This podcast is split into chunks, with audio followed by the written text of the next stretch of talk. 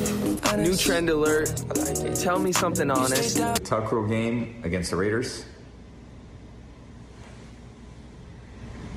Might have been a fumble.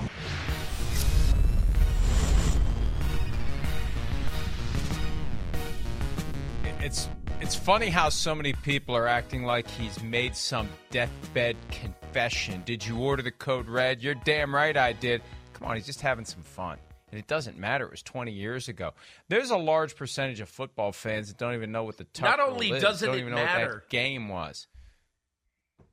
Not Hi. only doesn't it matter, but hello, Mike. Not only doesn't it matter, Tom Brady did not do this himself. The officials made the ruling. It wouldn't matter if he said, yeah, you know, the Martian landed on my shoulder and forced a fumble. It doesn't matter. He didn't decide this. Anyway, my two cents. That would have been a big story if a Martian had landed on his shoulder and forced the fumble. Yes. That that definitely would have been memorable. But look, it, th- there was a great documentary on the Tuck Rule not that long ago. Charles Woodson and Tom Brady got together and rewatched the game and argued about it, and that was fun. But you're right, it doesn't make a difference. It doesn't result in someone other than the Patriots winning the Super Bowl to cap the 2001 season. And frankly, if anyone has a real beef about the 2001 season and the Super Bowl, it would be the Rams who lost the game based upon things that their players, some of them, still believe to this day regarding things that happened at the Superdome or didn't the day before. Now, that's all been rescinded, retracted, and forever taken back by the Boston Herald. But remember that little gem that popped up right before Super Bowl 42? So if it was a fumble, if it wasn't a fumble, it doesn't matter. That was the rule on the books. They got rid of it like a decade later because they didn't want it to be too conspicuous. They were getting rid of that rule as a reaction to the fact that it just didn't look like something that should be a fumble. That was the problem with the rule book at the time. They allowed this very specific mechanism to result in a finding that it wasn't a fumble when it looked like a fumble. So they eventually got what our eyes see and what the rules say to match. So when it looks like a fumble, it is a fumble. You know, Mike, my first thought when I heard about this yesterday was somebody, whether it be Tom Brady, whether it be a marketing person, whether it, I, I I have no idea who, somebody says, hey, you know, what we could really do here with this Tuck Rule game, which is never going to change, the result is never going to change. The result of that season is never going to change. But you know what we could do? we could make this bigger than the Immaculate Reception. That's what we could do. All we have to do is start talking about it and sort of feeding the beast. The reason why it could be bigger than the Immaculate Reception is that 70% of all big football fans today, at this moment, right now, today, either saw that game or knew or know everything about what the they know what the tuck rule game is. And I would bet if you said to a hundred football fans of all ages today, do you know what the Immaculate Reception game was? I would bet 25% would know. Certainly not 80% or whatever who would know about the tuck rule game. And that to me I just and look, I have no idea. Brady might have just woken up and said, "Hey, let's have some fun here. You know, let's let's let's get the conspiracy theorists out there going." May eh, who knows? There might be nothing whatever behind this. But that was my first thought. And one of the most overlooked aspects of that play, can we roll that again without owing the NFL too much more money? The the uh, what Brady does after the ball's on the ground. Watch what he does here. This was an uncalled foul that would have made that field goal unmakeable. Look at him try to trip 54. Look at him stick his leg up into the crotch of 54 to try to keep him from the ball.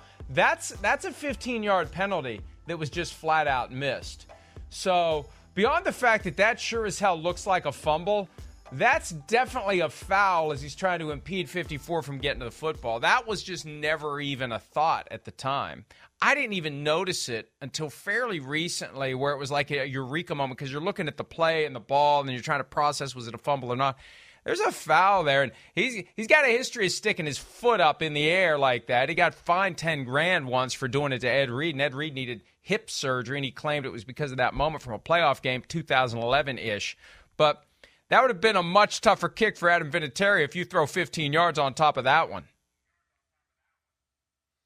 Yeah, I mean, look, there's I would bet I and look, I would bet if you rolled back the wide angle view of the immaculate reception that you could find offensive holding by the Steelers or Well- you could find some other something by somebody.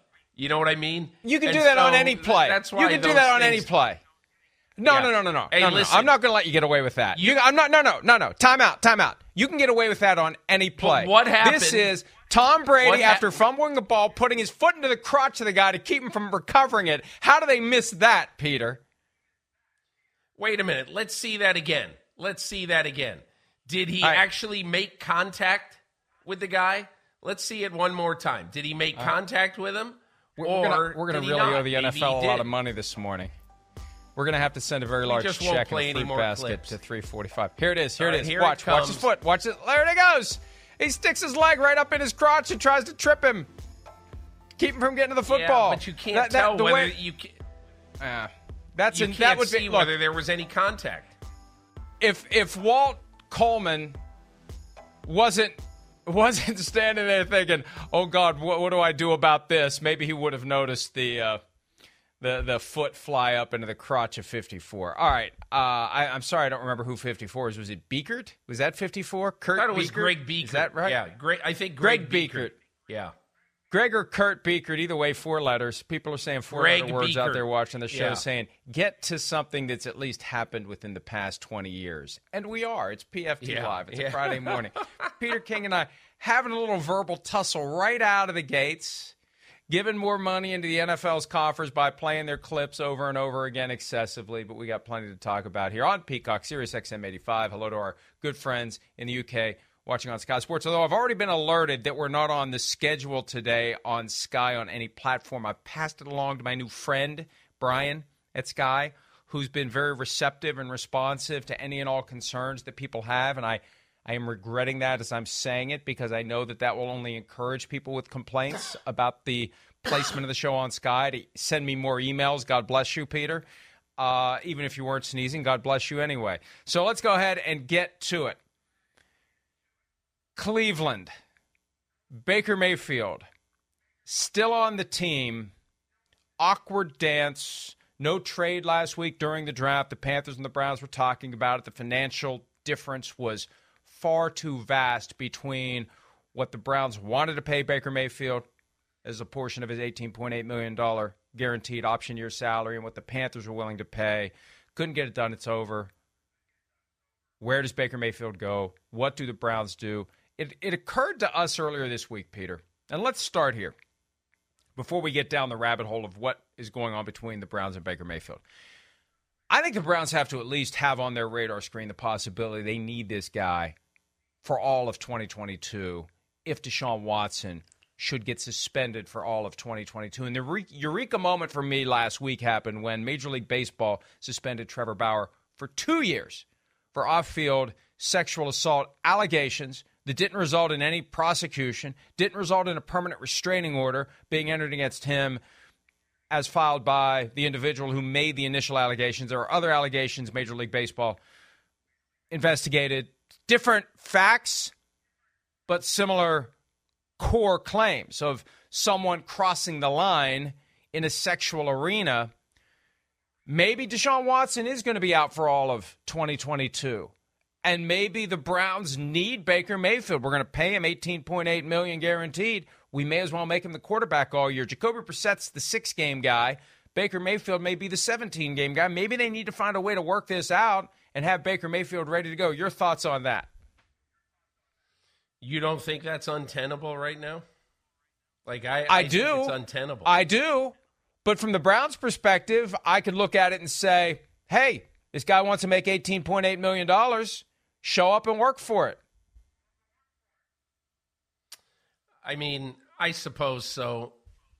Tell me what sort of um, what what would happen if you invite the fox back into the henhouse? Hmm. And I don't mean at all that Baker Mayfield is is going to lose on purpose, or I, I don't mean that at all. But I mean, you know, you preach chemistry on your team and and all that other stuff.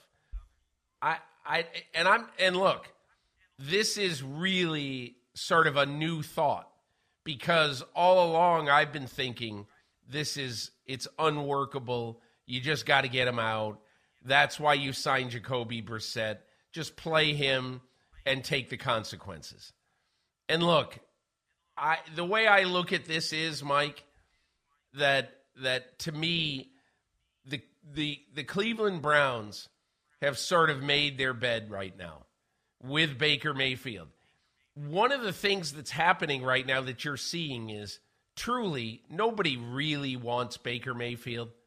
I mean, if he were just sitting there on the side of the road and he were just he were available to anybody, would the Carolina Panthers pick him up? My guess is probably yes. But I, they might be the only team. You know, Seattle seems like their view, the Seahawks' view is listen, he's going to complicate matters here.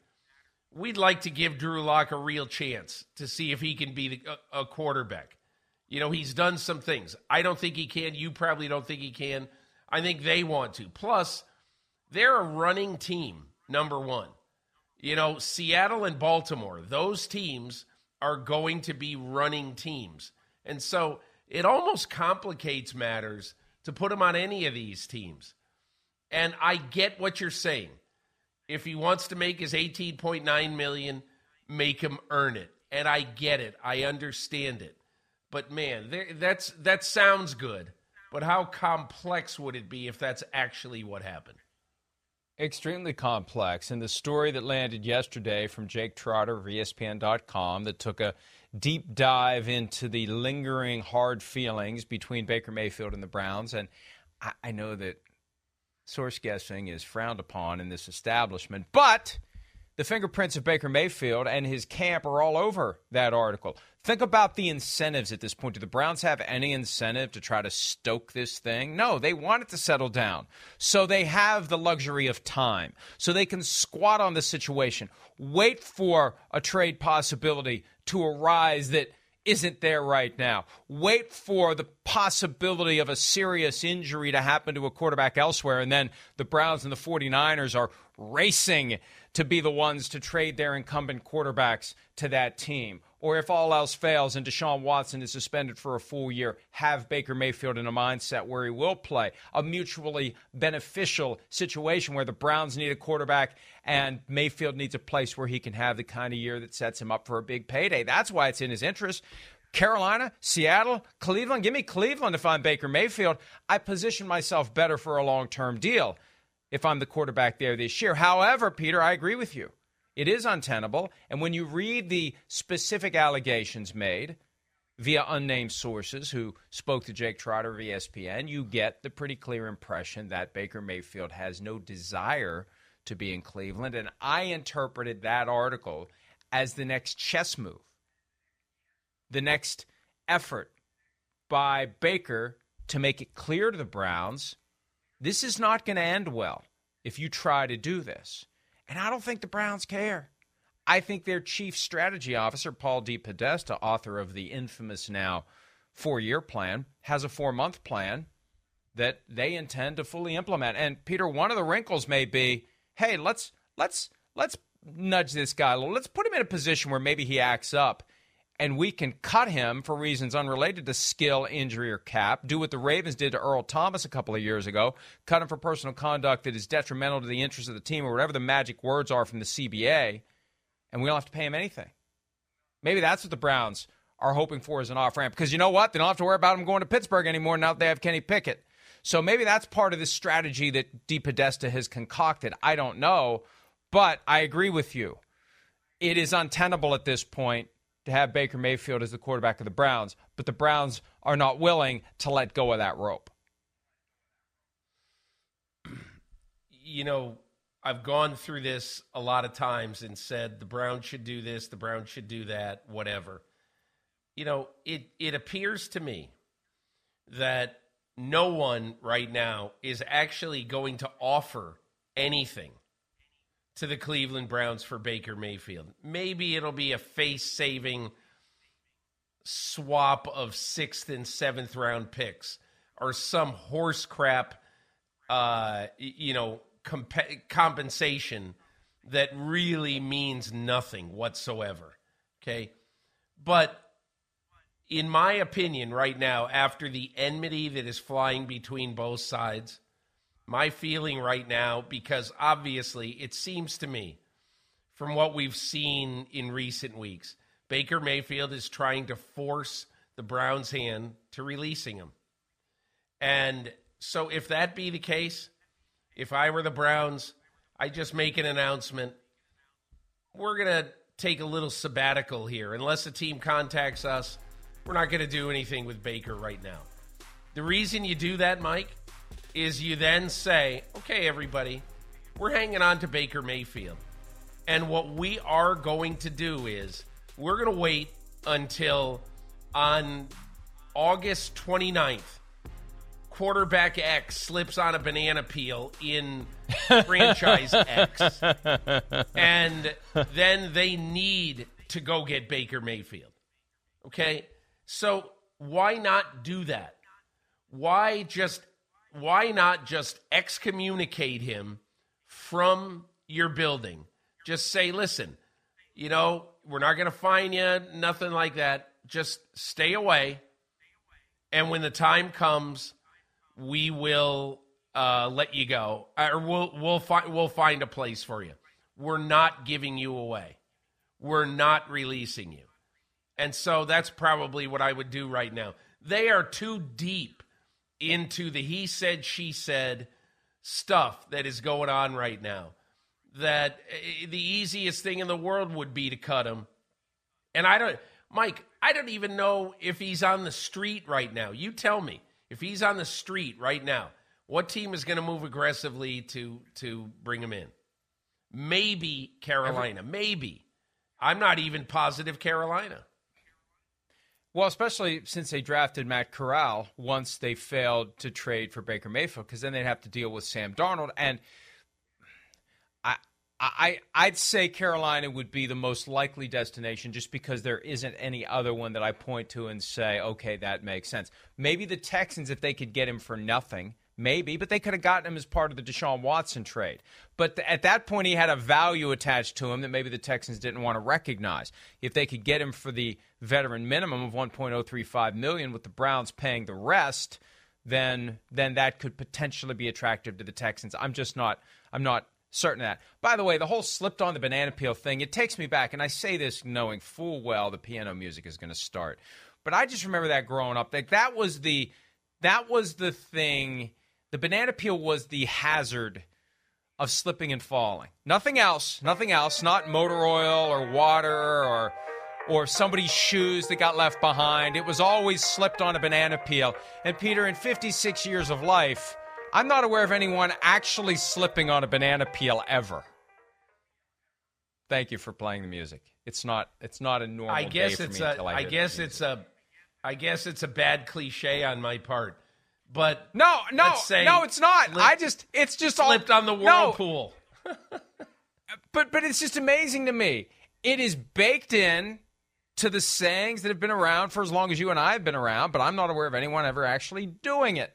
And I don't regard a banana peel as all that slippery. I guess you'd have to step on it just right, and it, you know, out goes your foot and down goes your ass.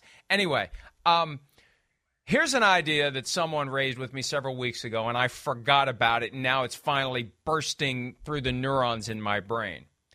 If Baker Mayfield really wants out, if he really wants to be released by the Browns, there's something he could do. And it's akin to something his now nemesis OBJ did back in early November. Remember what he did, Peter? Gave up some money. You want out? Hey, Baker, you want out? Let's cut that 18-8 in half. Let's come let's strike a deal where we save some of our money and you get to go somewhere else right now. And maybe the the Browns hope that Baker Mayfield presses pause on being pissed off about the circumstance and thinks, hmm, maybe if I just say, I'll take half of what you owe me, that's a lot to give up. It's a lot to give up, especially when you're going to pay half of it in taxes anyway. But if that's the ticket out, and the sooner you get out, the sooner you lay the foundation for what comes next, and you handpick the best destination with an eye toward 2023. That's what he needs to be thinking about. 2023. I need to be in a place where I can play and play well and set the table for myself for 23. He doesn't want to be part of an awkward dance in Cleveland when teams are evaluating him for next year.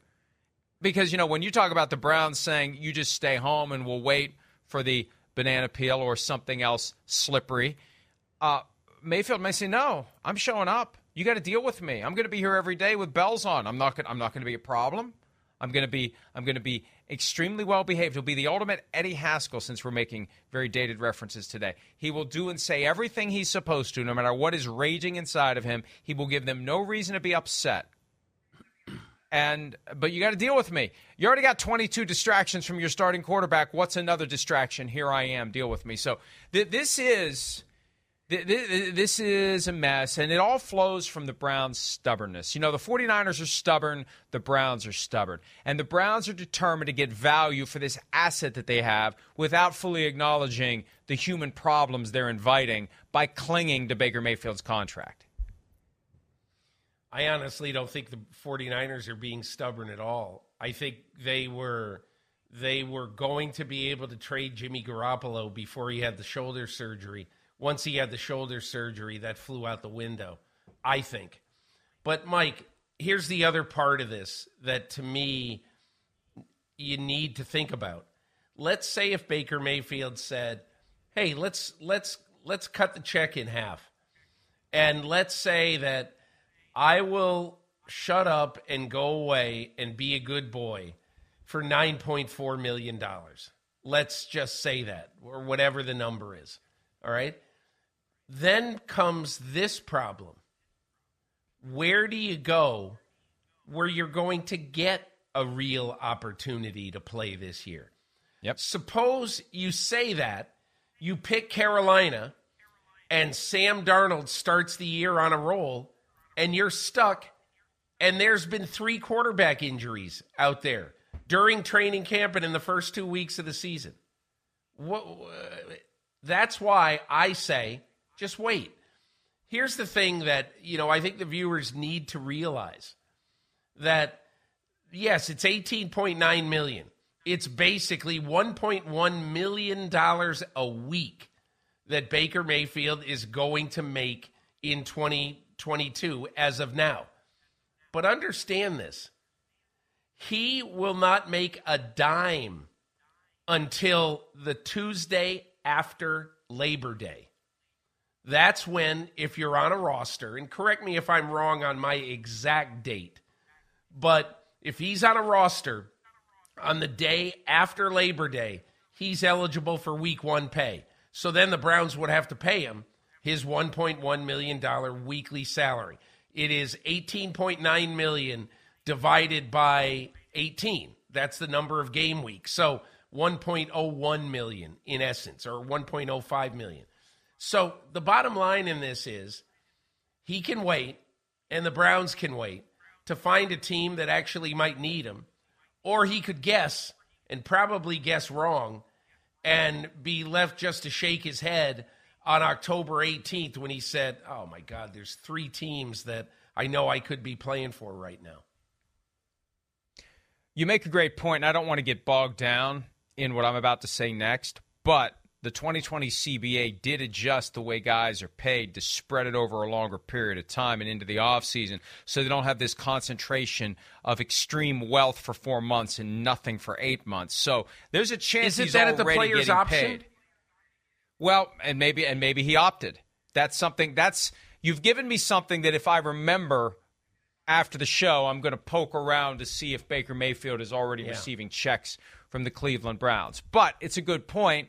Um, if he hasn't opted to do that, and if he's waiting for the full 18-8, but either way, he's he's getting he's got 18-8 in the bank. As long as he doesn't give the Browns a reason unrelated to skill, injury, or cap to cut him, and then there would be a grievance, and they they last forever. And but still, that that would be a path away from it. And when you have a chief strategy officer, you assume he strategizes, and that would be at least a data point that you take into consideration as you come up with your strategy. But you know the the broader point now is there isn't a destination, and you're right. It's beneficial to the Browns and him to wait. But Peter, wh- what what are you really? I mean, look, Teddy Bridgewater is once in 50 years. A non-contact practice, a walkthrough in late August, and they're all walkthroughs where his knee completely gives out. Now it's entirely possible he had suffered the injury during limited duty in the Chargers preseason game that happened just a few days before that, and then the knee went the rest of the way in that walkthrough. That's what happened to Deshaun Watson. He suffered his torn ACL. He told us at the Super Bowl a few years ago against the Seahawks, and it went at a walkthrough practice three days later. But the chances of that happening, think of how limited the exposure is of starting quarterbacks in the preseason now. They've got the red jersey on all the time you just don't get injured like we see injuries at other positions. So you're really waiting for something that most likely isn't going to happen if you're waiting for an injury. Now, if you're waiting for ineffectiveness and for a team to look around and say, what the hell are we going to do now?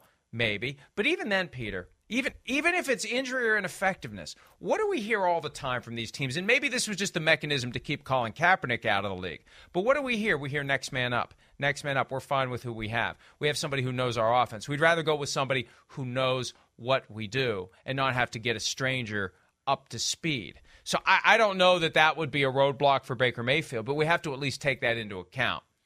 You know, the Vikings had Shaun Hill as the backup to Teddy Bridgewater, so they they go scorched earth trying to find somebody else, and it was to the benefit of the Eagles, who got a one and a four for Sam Bradford. I don't know what a team is going to do if they lose a quarterback because the next question is who's our backup? And are we comfortable going with him instead of making this deal with the Browns, who will then, you know, they'll they'll they'll rub their hands together and wait to do a hard bargain with this new team. So, um, I think it's a lot of ifs, it's a lot of contingencies, and it, it, they may run this all the way up to the trade deadline. It may be just like OBJ in that they run it all the way up to the trade deadline and then cut him. Yeah, I mean, Mike, I would look one more time at the Minnesota Vikings, and I'd look at Sean Mannion, and I'd look at Kevin O'Connell. He's not married to Sean Mannion. Now, maybe he'll fall in love with him this year in the offseason. I don't know. But I look at teams that don't have really good backup situations. But anyway, be that as it may. I mean, to me, if you're Baker Mayfield, one of the reasons why I'm not cutting that deal with the Cleveland Browns right now is there isn't an obvious team that I would say, hey, I'd really love to be there. Well, I mean, look, maybe he would say Carolina. But now, especially after drafting a rookie quarterback that they seem to have some interest in, you know, I think, you know what was really telling to me? And one of the reasons why I ended up thinking right before the draft that the Carolina Panthers are taking a tackle is that David Tepper came out a few days before the draft at their draft press conference and said essentially that we got to be patient. Rome wasn't built in a day. This is a long process. I've got to be more patient. And I, you know, blah, blah, blah, blah, blah. And I just said they're taking a tackle. And they're not going to take the quarterback, even if they're a little bit tempted to do so. And Mike, you know what? I don't ever think they were overwhelmingly tempted to take Kenny Pickett. I think they thought it would be an interesting way to go about it. But in essence, they have learned, I think, over the last year or so, our line stinks. And if we don't fix that line, it doesn't matter if we get Joe Montana at quarterback. It doesn't matter. We eventually are going to get the quarterback hurt. We're not going to be able to run the ball well enough. Let's take the best tackle that we can find. And that's exactly what this draft became for them. Bottom line for the Browns and Baker Mayfield, if everything was working towards some sort of a negotiated compromise and everybody was on the same page and they understood that there's a benefit to patients and there's a plan that Baker Mayfield has bought into, that article wouldn't have happened yesterday. That article, to me, I when you look at all totally, the various things totally. in there, it, that that that article is an effort by Mayfield to to get out of Cleveland. And the Browns know him well enough to know that that's how he does business. That's one of the problems. The Browns, from what I've heard, Peter, and you may have heard the same thing, the Browns have become exasperated not just with how he is to deal with in the building, but with the idea that he runs, they believe, to the media. Or someone close to him runs to the media with any and all grievances he may have. And it's one of the reasons they decided they had enough of him to me, I think they look at Baker Mayfield as nettlesome. I, you know, and when you have a quarterback who is nettlesome, who's not going to be on the same page with everybody on the team in the organization, then they've got a problem with that. And look, I am, I, I must say about all this, if I'm Baker Mayfield, I am angry about a lot of things and rightfully so. Last year, he played knowing that, and again, I, I, I personally, I really like Case Keenum as a backup quarterback a lot, but Baker Mayfield, I, you know, took it on himself to say, I am going to play until they have to drag me off the field. And because, you know, I want to give us the best chance to win, plus I want to play. I this is how I was raised. If you can walk and chew gum at the same time, you're playing football. Okay? And so that is why to me he's mad right now that he sacrificed uh, his season last year. He could have pulled a Ben Simmons, you know, probably with a hangnail, but he could have pulled a Ben Simmons and just said, "Hey, man, I'm not healthy enough to play." And nobody would have nobody really would have said anything to about him. And they would have done this surgery. Maybe he would have come back before the end of the year maybe not who knows? But if i were baker mayfield i would have ended last season and especially after they're flirting with deshaun watson as a real angry young man. Having said all that though at some point you got to take a deep breath. And mike I'm going to change the subject, but you'll understand why I'm changing the subject. I had a half hour conversation yesterday with Tyrann Mathieu. And I said to him, Tyrann, the last two years in Kansas City were two of your best years in the NFL. And you don't even get a contract offer of any kind from Kansas City. That's that's got to hurt basically, you know. And he goes, It really hurt.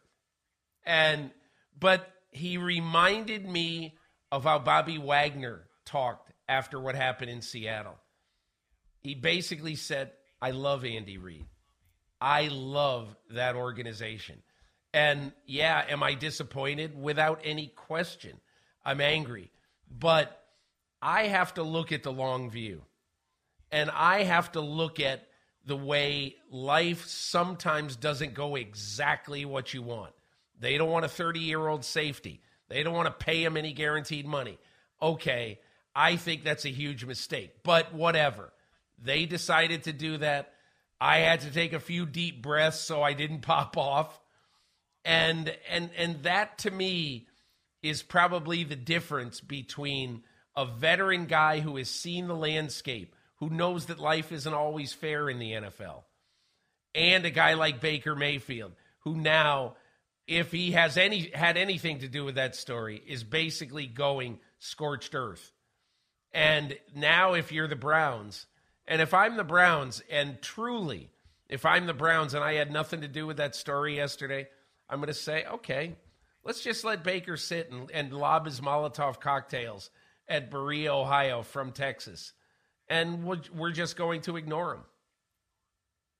The one thing that really struck me of all of the various bits and pieces that were contained in the ESPN article, and we have a breakdown of it at PFT. We have a link back to the article if you want to read the whole thing. It's long, but there's a lot there.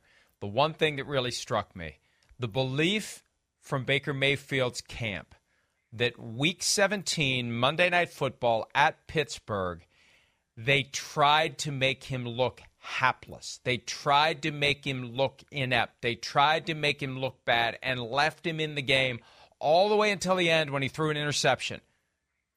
Just to justify the plan, the strategy, the thing that they ultimately did, which was go hunting for a new franchise quarterback and ultimately getting Deshaun Watson.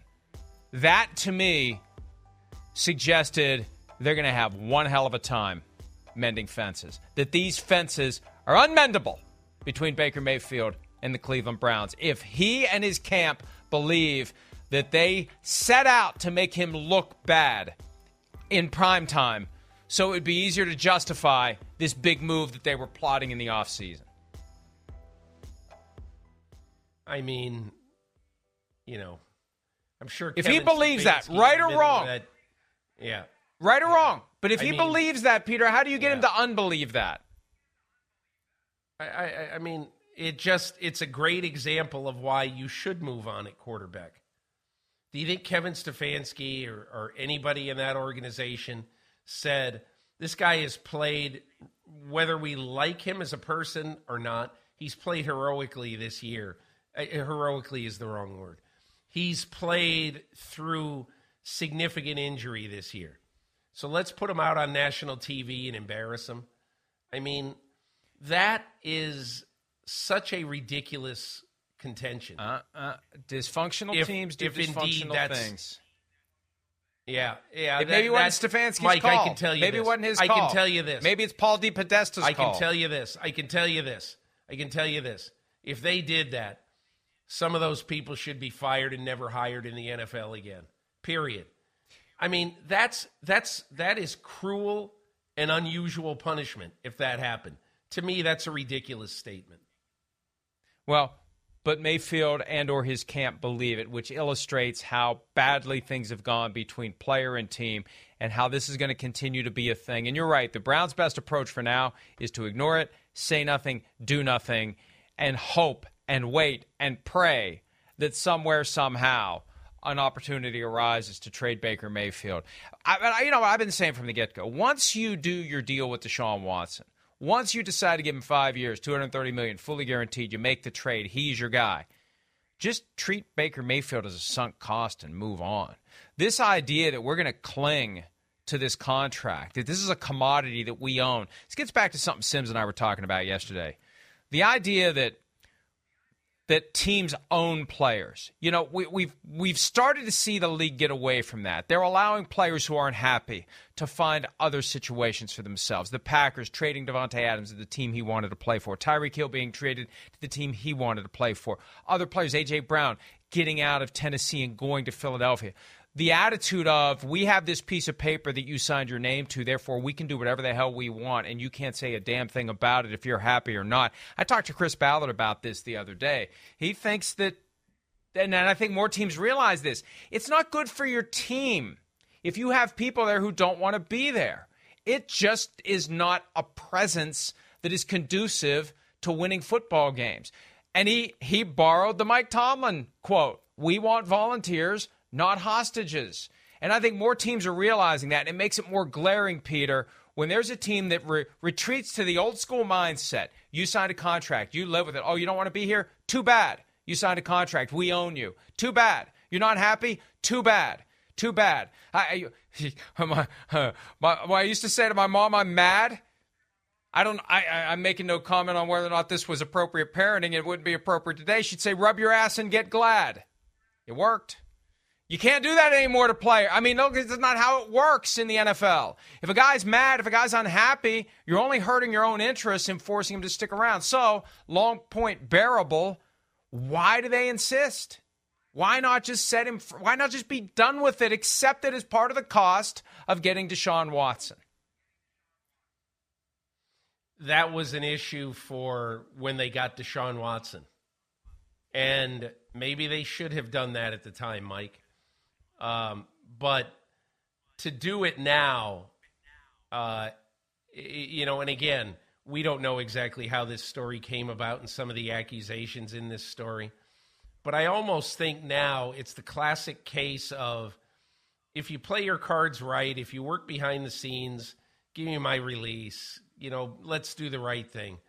But it's almost like uh, you know, it's almost like Baker Mayfield has an epee, you know, or a little sword or, or, or something, and he's just he's just digging it into him continually. I'll show you guys. I'm going to get angry. I am going to get my revenge for having gotten jobbed for playing hurt last year. This is my reward. You go sign a guy for 230 million guaranteed without ever telling me that this was a real chance that this was going to happen. So I'll get you. And and look, what's the right thing to do right now? At least right now, if I were the Browns, I'd hang on to him until somebody out there really needed a quarterback. The Browns are the only team in the NFL that I know of that has a chief strategy officer, and sometimes the best strategy is no strategy. And just not overthink it. Don't outsmart yourself. Don't overcomplicate your life, and think of the human factors at play here. And even if it is a bad precedent or even if you may get criticized by you know uh, by your peers oh i can't believe the browns didn't get anything for baker mayfield they're a bunch of idiots so what there's a point where you just have to rip off the band-aid and move on. They should have done it when they traded for Deshaun Watson. And the longer this lasts, they know what they're dealing with. And unless their grand plan, Peter, is to sit and wait for Baker Mayfield to cross a line that allows them to say, you get cut and you don't get paid. Even that, you don't want that. You don't want a Terrell Owens situation from 2005. Look what that did to the Eagles. They didn't make it to the playoffs that year, and they had a team that had just nearly won the Super Bowl the prior season. You don't want that kind of poisonous attitude and mindset and dysfunction in your team. That's what the Browns should have realized weeks ago. And the sooner they realize it, the better off they'll be.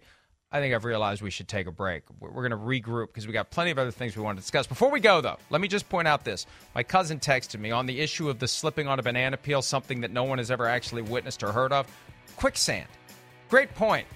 I grew up scared to death of quicksand. You're always hearing about getting caught in quicksand and just sinking into the bowels of the earth. Has anybody ever seen quicksand anywhere? Where is there quicksand? But where, did you have the same experience? Like know. quicksand is the worst thing you could ever land in. Nobody. I've never seen yes, quicksand. Yes, and then I never saw it. Is yeah. there such a thing so, as quicksand? I don't know the answer. I don't know. I don't know, but I don't know of anybody that's ever been in it other than in a movie. Let's go ahead and take a break. We'll have more PFT Live for you right after this.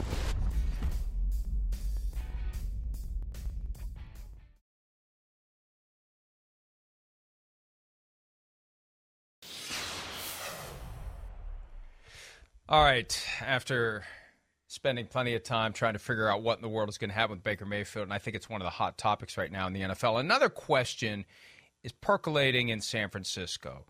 They have Jimmy Garoppolo under contract. As Peter mentioned last segment, John Lynch, the GM of the team, said earlier this week they were very close to trading Garoppolo, and then he goes off site for shoulder surgery, and that throws a wrench in everything. And they're waiting for him to get healthy. Garoppolo said within the past couple of weeks he thinks it'll be in time for training camp. So nothing is going to happen there. They want 25 million if he's on the roster week one. He's got a seven and a half million dollar injury guarantee they have to worry about until he's cleared to play. But everyone expects he'll be cleared to play. The real question, and this has been set up under the premise that, and Kyle Shanahan spoke to this effect at the league meetings. The idea was Jimmy moves on and Trey Lance becomes the starter. But, Peter, I have been hearing for months now, and this goes back to last year. because it's not like Lance came in and lit it up. And there was an expectation he was going to play more than he did last year. That didn't happen. Now, I don't know if Kyle Shanahan was just being sensitive to Jimmy Garoppolo, who told Adam Schein a couple of weeks ago he wouldn't wish last year's experience on anyone. That's how weird it was. So maybe Shanahan deliberately backed off to make it easier for Jimmy to run the team. When Lance started against the Texans, he wasn't great. He was good enough to get the win, but it was the Texans for crying out loud. There's been this lingering, nagging concern that ricochets around the NFL grapevine that they just aren't sure that Trey Lance is ready. And there's extra pressure after you give up three first round picks and a third round pick to get him. There's extra pressure on the team. There's extra pressure on him. Then you've got Garoppolo still part of the team. I don't know how conducive that is to helping Trey Lance feel appropriate, appropriately comfortable about going forward as the starter. But that's the great unknown here. Is he ready? And does the team fear that he may not be ready? That may and and you know maybe just maybe we know there's a bust rate at every position in the draft, no matter whether you're first, second, third, first round, second round, third round, anywhere. There's a bust rate. Uh, do, do, do we have any confidence, we as the outsiders or they as the insiders, have any confidence that Trey Lance is going to be the guy that they thought when they gave up all that stuff to get him, Peter? That's the real question. Yeah, and it's one of the reasons why uh, even though I'm sure that at the end of last year there were assurances given to Jimmy Garoppolo that we're going to do everything in our power to find a great home for you. Maybe they actually said to him, We're definitely going to trade you. I don't know. Okay. But whatever was said, right now, as we sit here on May 6th, if I were the San Francisco 49ers, knowing that you can't really get anything for Garoppolo after surgery, uh, and you know you you might might be able to get something you know closer to training camp, but probably not. I would do I would do the same thing that Jed York did last year. When Jed York, remember, uh, it was around this time last year, he said, "Listen, we will keep Jimmy Garoppolo if that is the best thing for our team." Even though he's got a cap number and is going to make all this money, 24 million, whatever it was. I would do the exact same thing this year, as much as Garoppolo would find it uh, probably distasteful. I guess what I would say to Garoppolo is, what would you rather do? Go, stay on a team that made the Final Four last year, knowing that there's a very good chance that you're probably going to start more than half the games or or go to a team where you're the number 2 quarterback. A team that might stink by the way. You know, that that to me this is what it means sometimes to take a deep breath and to shut up and to basically say that I got to be an adult here, which I think Jimmy Garoppolo very, very much is, by the way, knowing him some the way that I do. But I'll just say one other thing, Mike. I think that once Kyle Shanahan last year said, we are not going to have sort of a package every week for Trey Lance. We don't want to confuse the situation. We don't want to make so that every week there's oh what's what's Trey Lance going to do this week and and what you know how much is he going to be involved this week? Because it was clear last year that I think that Kyle Shanahan did not want to muddy the waters. He didn't want to have Trey Lance come in at some point, play great after maybe Garoppolo had had a crummy game or two and say, oh, you got to play Trey Lance. He thought that that was going to be too divisive. So now, over the last three years, Trey Lance has had basically three starts in football. He had a fairly lousy start against Central Arkansas. you know, in basically in his last year of college football. And then last year, he had kind of a crummy start against the Cardinals and an okay start against the Houston Texans. And that's it. Otherwise, we've just seen cameos of Trey Lance that we really don't know. But, and I guess I would just say this, Mike, and I don't mean to monopolize this, but you're never really going to know about Trey Lance until you make a game plan for him and until you say, go execute this game plan, let's go win this game. That's kind of how I feel about it. So while maybe he's not been great in any aspect of practice, whatever it is, I think you're never really going to know unless you hand the reins to him and said, All right, kid, you're the quarterback for the next four games. Let's see what you got. I also think that Kyle Shanahan has been around long enough to know, or at least to make projections based on things he sees or doesn't see in practice or preseason games or whenever a guy has an opportunity to play. And I say that because I recall last year there was a preseason game. I think it was against the Chargers, and I remember Simms' assessment of it after the fact. And Simms is very close with Kyle Shanahan, although Shanahan doesn't talk to him anymore because because Simms is in the media. But Chris's assessment was Garoppolo struggled in that game, and this was the golden opportunity for Lance to come take the job, to take it over, and to show Kyle Shanahan he was ready, and he didn't. And it was within a few weeks after that that the whole Lance package went away, and we never heard much about him, never saw much about him. He had the knee injury from the one game he played against the Cardinals. It took him a while to come back from that, and then we saw him again against the Texans.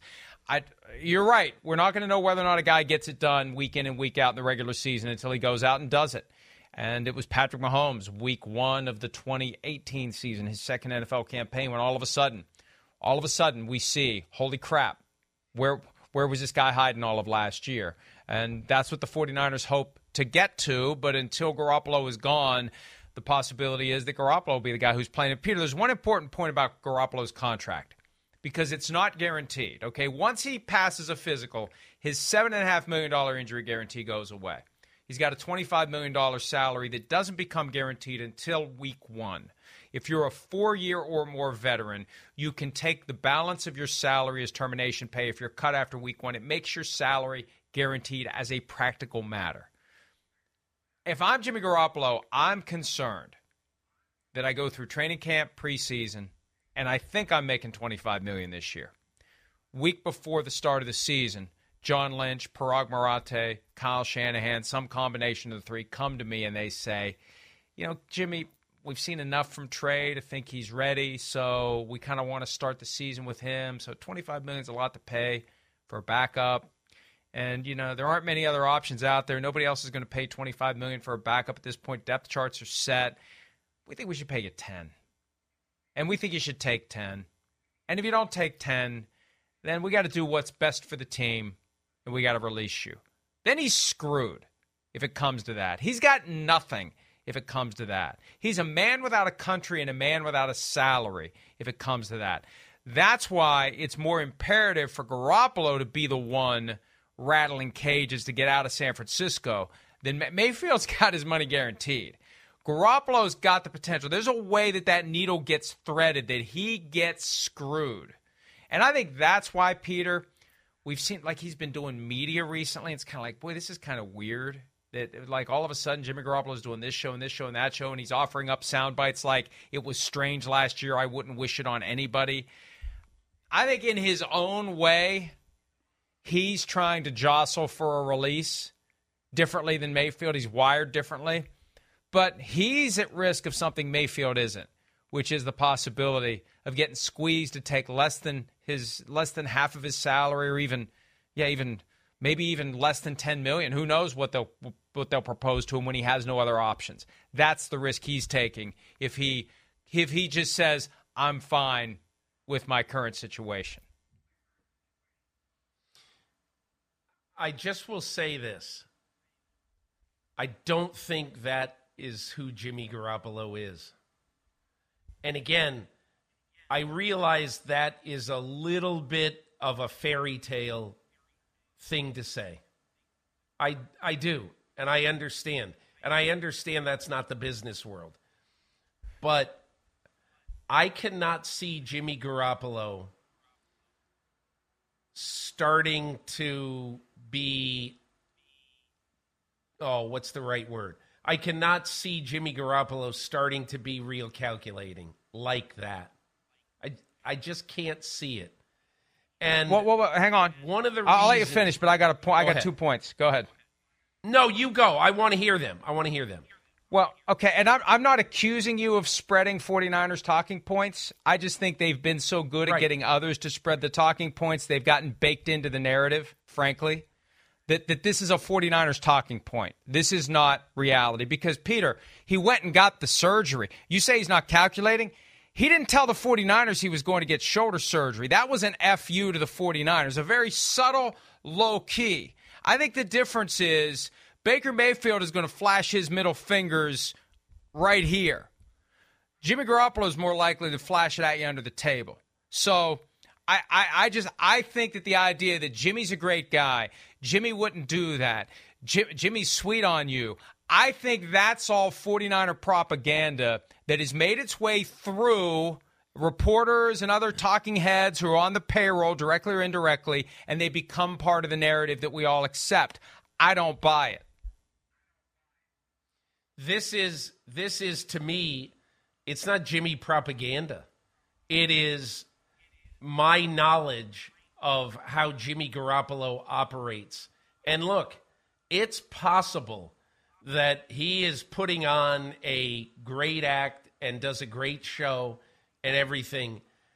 I find Jimmy Garoppolo to be, and again, this is a bad thing to say. I'm not saying Baker Mayfield is dishonorable and that Jimmy Garoppolo's honorable. And maybe this doesn't have to do with honor or dishonor, but it doesn't strike me as Jimmy Garoppolo that he is going to start to put things out there that would really kind of put the team in a bad light.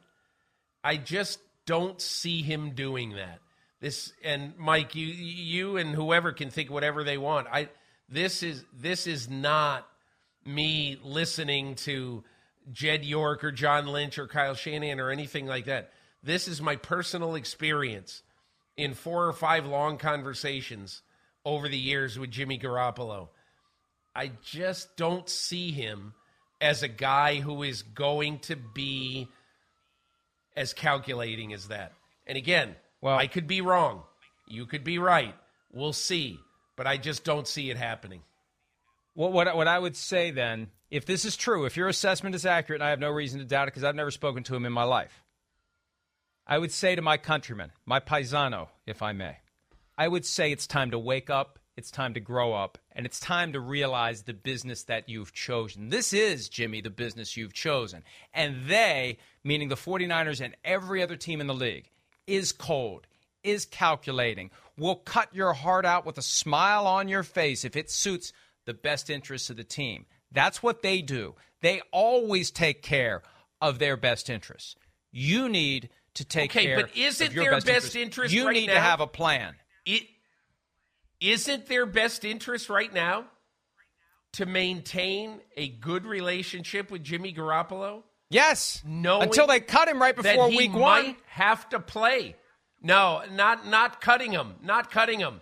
I'm saying, I'm saying he might have to. You know, they were a Final Four team with Jimmy Garoppolo. His I, I teammates love Jimmy Garoppolo. Uh, no matter even whether he's a middle of the road quarterback, whatever it is, he might they have to play mess. for them this year. I agree. I agree. But Peter, here's the point. Here's the point. 49ers want to have maximum flexibility so they can make the decisions that are in the best interest of the team at every given point in the offseason, training camp, preseason. Hey, we show up for training camp. Jimmy's healthy. Jimmy's throwing the ball. Jimmy's running the offense. Trey, what's up with Trey? Maybe, uh, maybe we shouldn't have drafted Trey. Trey, Trey, it's time. Trey, it's time for your close up. It's time to get ready to play. They need to have that protection. I agree with you. But if Jimmy signs on for this, he is assuming the risk that Trey balls out, that Trey's the better player, that the future is now for the 49ers, and they make that decision. They make that decision in the best interest of 49ers. We can't justify this. Isn't a charity. Sorry, Jimmy, but uh, we're not here to just give money out that isn't justified. Trey Lance has proven he's the starter. You're the backup. We can't pay you 25 million. So you either take 10 or we have to end this relationship. I'm sure you understand we're acting in our best interest. That's my point. That's my point to Jimmy Garoppolo.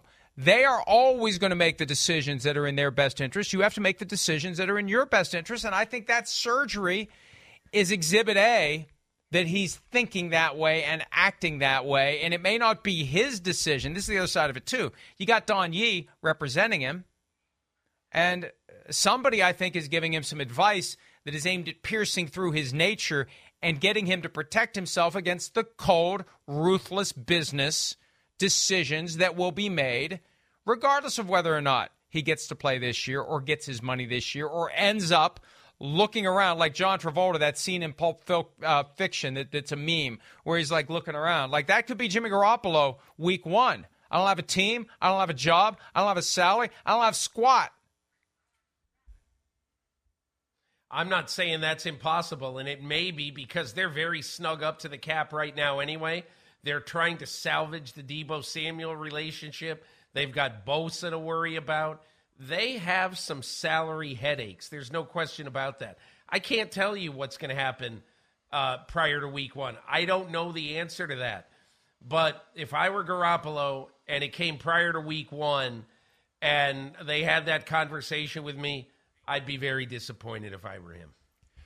Well, and uh, the bottom line is this every team in the NFL, and the 49ers are no different than the rest. If anything, I think they are more calculating and more strategizing than most. They have a plan. They're always going to do what's right for them. They're going to cut guys if it's in their best interest, trade guys if, if it's in their best interest, squat on guys for as long as they can if it's in their best interest, which they're doing with Garoppolo. And at the end of the day, they're going to do what's right for them, and they're not going to apologize for it. And Jimmy needs to realize he needs to have that same attitude about his career. He's made plenty of money, but he's got 25 million hanging in the balance. And and and you know what? At the, at this point, Peter, his best play may be may be to love the one he's with, may be to show up and win the Me job. I think that's or, right. I because what? Right. No one wants him now. No one wants him. No one's going to trade for him. Yeah. He's he's stuck in line behind Baker Mayfield. If nobody's trading for Baker Mayfield, sure as hell nobody's trading for Jimmy Garoppolo. His best play is to get cut and hope the Texans would bring him in and let him compete with Davis Mills because I think he'd be better for them than Davis Mills. He'd get them to nine and eight. I think. I think he's good enough to get you in contention. He's just not good enough to win a Super Bowl for you. The Texans aren't thinking about winning a Super Bowl. So I, I think the Texans are his best play if he'd get cut. But for now, his best play is get healthy and uh, and play well enough to win the job. Even if last year was something he wouldn't wish on anybody, he's just going to have to come up with the right mindset because he's got no choice. It's part of the contract. I mean, that, again, this is the this is the the disconnect right now in the NFL. You've got teams that will let unhappy guys go, that will respect their wishes and tear up the contract. Then you got other teams that are going to cling to that contract. And that's what the 49ers are doing. The 49ers have this right, they have this power, and they're going to take full advantage of it. And uh, Mayfield and Garoppolo, two fascinating examples, Peter, that are just going to they're going to continue to provide us things to talk about and think about, and just wonder what's going to happen as the season approaches, and maybe once we get into the season, maybe both guys are still going to be with their respective teams. We just spent, hey Mike, Mike, we just spent 64 minutes talking about two guys who might be number two quarterbacks might be unemployed quarterbacks. Now, eh, Garoppolo is not going to be unemployed, but uh, is that that is that is the power of PFT right there. Well, it's it's it's the reality that these are the big stories that are capturing the attention of people. And we got rookie minicamps this weekend. We'll have more to talk about next week about what. But we're post draft. These these are these are two significant items of unfinished business post draft that are hovering over the National Football League. And it does affect not just the teams they're with, but potentially other teams if there would be interest in these guys. And there is this sense that the approach taken by the two teams cuts against what the prevailing attitude is by teams who are being more compliant and more willing to facilitate the wishes of players. We're, we're at a strange point in the NFL where there there is not quite a critical mass of teams, but plenty of teams who are viewing players differently than they ever have before. They are regarding them as human beings who have rights, who have preferences, and who may not want to be part of the team. And in in face of that, we've got two old school mindsets with the Browns and the 49ers where the teams are just crossing their arms saying, We're not doing anything. Sorry, you don't want to be here? Too freaking bad. That's what's so fascinating about it to me. You got the Baltimore Ravens and Hollywood Brown, which Good one. I believe that Perfect. I believe that that if that if you know when I was in Baltimore last weekend, and I do believe that if they're talking about the best 53 man roster for their team this coming year, you know, Hollywood Brown would certainly be a part of that. Now, you could argue that, you know, a 10 year center versus Hollywood Brown, give us the 10 year center because Hollywood Brown last year, you know, largely in Greg Roman's offense, kind of a decoy, 11 yards a, a reception instead of being the deep threat that really gets guys paid. I understand that. But what I am saying is that I don't think deep in their heart of hearts they wanted to trade Hollywood Brown. Hollywood Brown wanted out, and instead of uh, you know Harbaugh and DeCosta and Bisciotti saying, "Hey, listen, you signed a contract with us. You're our property. Get over it. You're on the team this year, and then we'll figure out next year. Next year." They said, "Look, you're obviously, and again, I'm putting words in their mouth. I don't know. You're obviously miserable. You want out." we're going to give you a reunion with Kyler Murray, and we're going to get our long term center in the process. And so to me, I think that was something that worked for both teams. But in an ideal world, I think the Ravens would have rather had uh, Hollywood Brown on their team this year. They wanted him. They wanted to keep him. It tormented Eric DeCosta. We're going to talk more about the Ravens draft experience later in the program, but it's a great point, and it's just another example. Packers with Adams, Chiefs with Hill, Titans with Brown, yeah. AJ, Ravens with Brown, Hollywood, willing to let a guy go. Meanwhile, Browns and 49ers with guys that they don't want, especially the Browns. 49ers, who knows? Browns definitely don't want Baker Mayfield, and they're not letting him go. And it's more glaring when you consider what these other teams are doing with other players. And it's it's a strange time in the NFL that you've got different teams with that different attitude toward players who don't want to be there anymore. Does Deebo Samuel not want to be in San Francisco anymore? We thought he did not. What does his recent social media activity mean? That and more when we do fill in the blank next here on this Friday edition of PFT Live.